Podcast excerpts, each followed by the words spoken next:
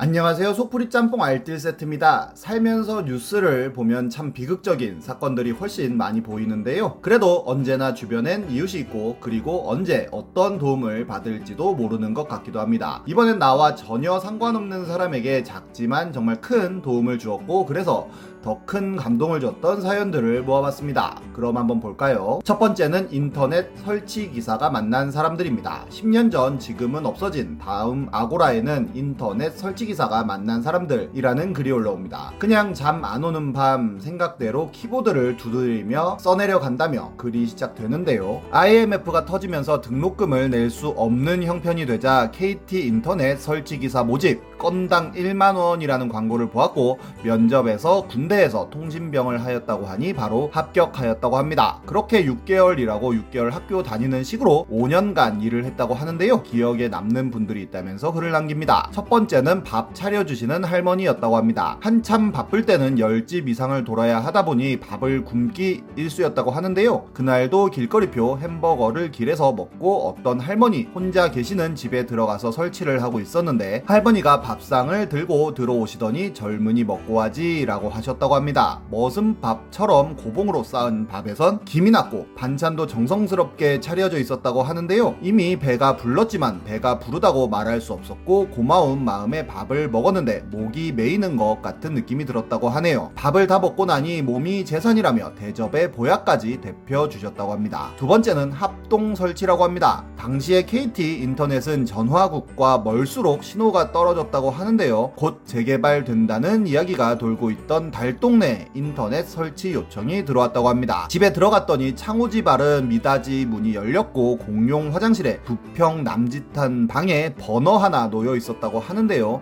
거기에 새 식구가 살고 있었다고 합니다. 그래도 없는 살림이지만 아들 공부 때문에 인터넷 신청을 했다고 하는데 집 밖에 선을 끌어다 와도 신호가 잡히지 않았고 전봇대에서 끌어와도 안 잡혔다고 하네요. 결국 설치가 불가능하다고 아주머니께 말씀을 드리니 아주머니는 흐느끼시면서 그래도 이렇게 와줘서 고맙다고 했다는데요. 사실 다른 인터넷 설치 업체도 불렀는데 집업만 듣고는 설치가 불가능하다는 답변만 들었었다며 그래도 방문해서 1시간 넘게 애쓰신 게 고맙다면서 5천원짜리 한 장을 건넸다고 합니다. 담배값이라도 하라며 건네주는데 성의를 무시하는 것도 도리가 아닌 것 같아 글쓴이는 조카 같은 녀석을 위해 하루 쯤 투자해보자는 생각이 들었고 내일 다시 오겠다고 하고는 달 동네를 내려오면서 전봇대 숫자를 전부 세어봤다고 합니다. 아랫동네까지 10개가 넘는 전봇대가 있었고 300여 미터 정도를 끌어오면 된다고 판단하였고 다음날 아침 소장님께 오늘 한 건만 설치하겠습니다 라고 말씀드리니 소장님은 나름 좋은 일이라고 케이블 한 박스를 내어주셨다고 합니다. 그렇게 달 동네에 올라가면서 오늘은 전봇대 10개를 타야 한다며 각오를 다짐했다고 하는데요. 아주머니께 밑에 동네 에서부터 선을 끌고 와야 하니 얼마나 걸릴지 모른다며 좀 기다려 달라고 이야기를 했더니 옆 평상에 앉아 장기 두던 아저씨들이 그 이야기를 듣고는 아주머니 댁에 인터넷 설치해? 라며 그럼 우리가 도와야지 라면서 우르르 사다리 같은 것을 꺼내 오셨다고 합니다. IMF 때이다 보니 일용직 근로자분들이 새벽에 일을 못 구하고 돌아오는 경우들이 많았고 그 중에는 전기 기술자 분도 계셨다고 하는데요. 전기 기술자 분께서는 두 명이 양쪽에 전봇대에 올라가고 한 명이 선을 올려주면 금방 될 것 같다고 제안을 하여 글쓴이는 아랫 동네에서 인터넷 신호가 들어오는 선을 찾고 아저씨들이 선을 전봇대에 묶는 작업을 하셨다고 합니다. 모두가 처음 하는 작업이다 보니 빗자루에 묶어 선을 끼워 올려보는 등 우왕좌왕 하기도 하고 잘 되지 않으면 이래라 저래라 소리를 질러가며 일하시는 모습이 보기 좋았다고 하는데요. 그렇게 하루를 다 쓸 생각을 하고 왔지만 두세 시간 만에 일이 끝났고 아저씨들은 끝이 나자 다시 평상으로 돌아가 장기를 주셨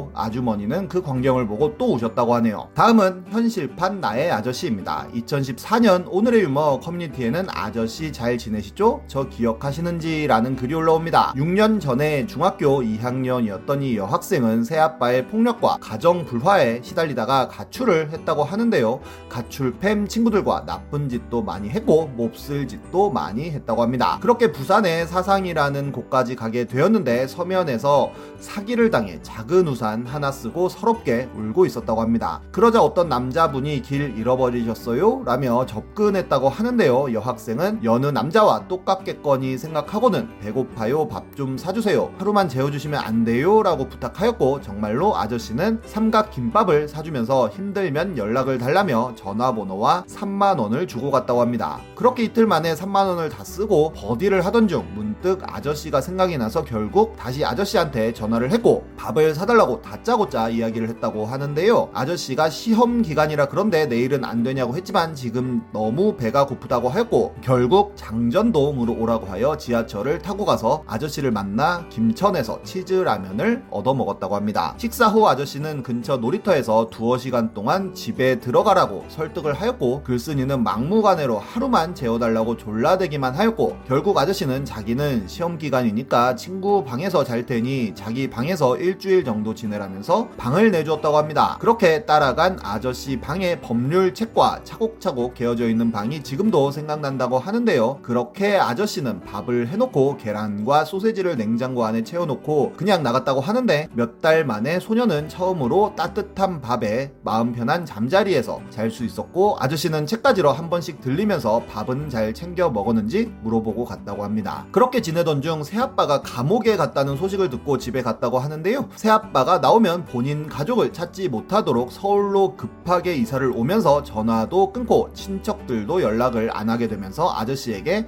제대로 작별 인사도 못했다고 합니다. 감사함을 표할 방법을 몰라 소세지에 계란을 입혀 구워서는 책상 위에 올려놓고 갔다고 하는데요. 지금은 검정 고시를 치고 실업계를 나와 직장을 다니고 있다고 합니다. 그리고 그때 인사도 못 드리고 가서 죄송하다며 가끔 부산 갈 때마다 그 근처를 간다면서 그 은혜 평생 잊지 않겠습니다. 라며 글을 마무리 짓습니다. 그리고 사이로 제가 방황하던 시절 도움을 준 아저씨를 찾았다는 후기 글이 올라옵니다. 이전 글에서 한 분이 졸업 앨범을 찾아보라는 댓글을 남겼고 정말로 졸업 앨범을 찾아 연락이 닿았다고 하는데요. 부산대 동문회 사무실에 연락하였지만 처음엔 개인정보라 안 된다고 하였고 울면서 꼭 찾아보고 싶다는 이야기를 했더니 퇴근하지 않고 기다릴 테니 직접 와서 찾아보라고 했다고 합니다. 그리고 졸업 앨범에서 아저씨의 사진을 바로 찾을 수 있었다고 하는데요. 직원이 아저씨에게 전화해서 연락처를 알려드려도 되냐고 물어볼 때 옆에서 계란, 소세지, 책상이라고 소근거렸고 이를 들은 아저씨의 웃음소리도 들렸다고 합니다. 그렇게 연락처를 받아 전화를 했더니 바로 아저씨는 소세지 맛있게 잘 구워놨던데 밥을 남겨두고 가서 걱정했었어요 라며 웃었고 식사라도 하자고 하여 일요일에 보기로 했다고 합니다. 그러면서 오늘 밤엔 잠이 안 올 것 같다고 하는데요. 보고 싶고 고마운 사람이 있다면 망설이지 말라면서 글을 마무리 짓습니다. 그리고 마지막 세 번째 후기가 올라오는데요. 부산역 앞에서 만나기로 했는데 에스컬레이터에서 6년 만에 마주쳤고 여전히 멋있었다고 합니다. 그리고 광안리 쪽 레스토랑에서 점심을 먹으며 이런저런 이야기를 나누었는데 자리를 잡았는지부터 물어보았고 사원증을 꺼내 수줍게 보여주니 정말 다행이라고 계속 그렇게 살아가다 보면 어려운 일이 닥쳐도 잘 극복한다고 조언도 했다고 합니다. 아저씨는 지금 노무사로 일하고 있다고 하는데요. 틈틈이 부당 해고를 구제해주는 단체에 소속되어 일을 하고 있었고 결혼하실 분도 같은 사무실에서 일하면서 외국 회사를 컨설팅 해주는 일을 하고 있으며 곧 아기도 태어난다고 합니다.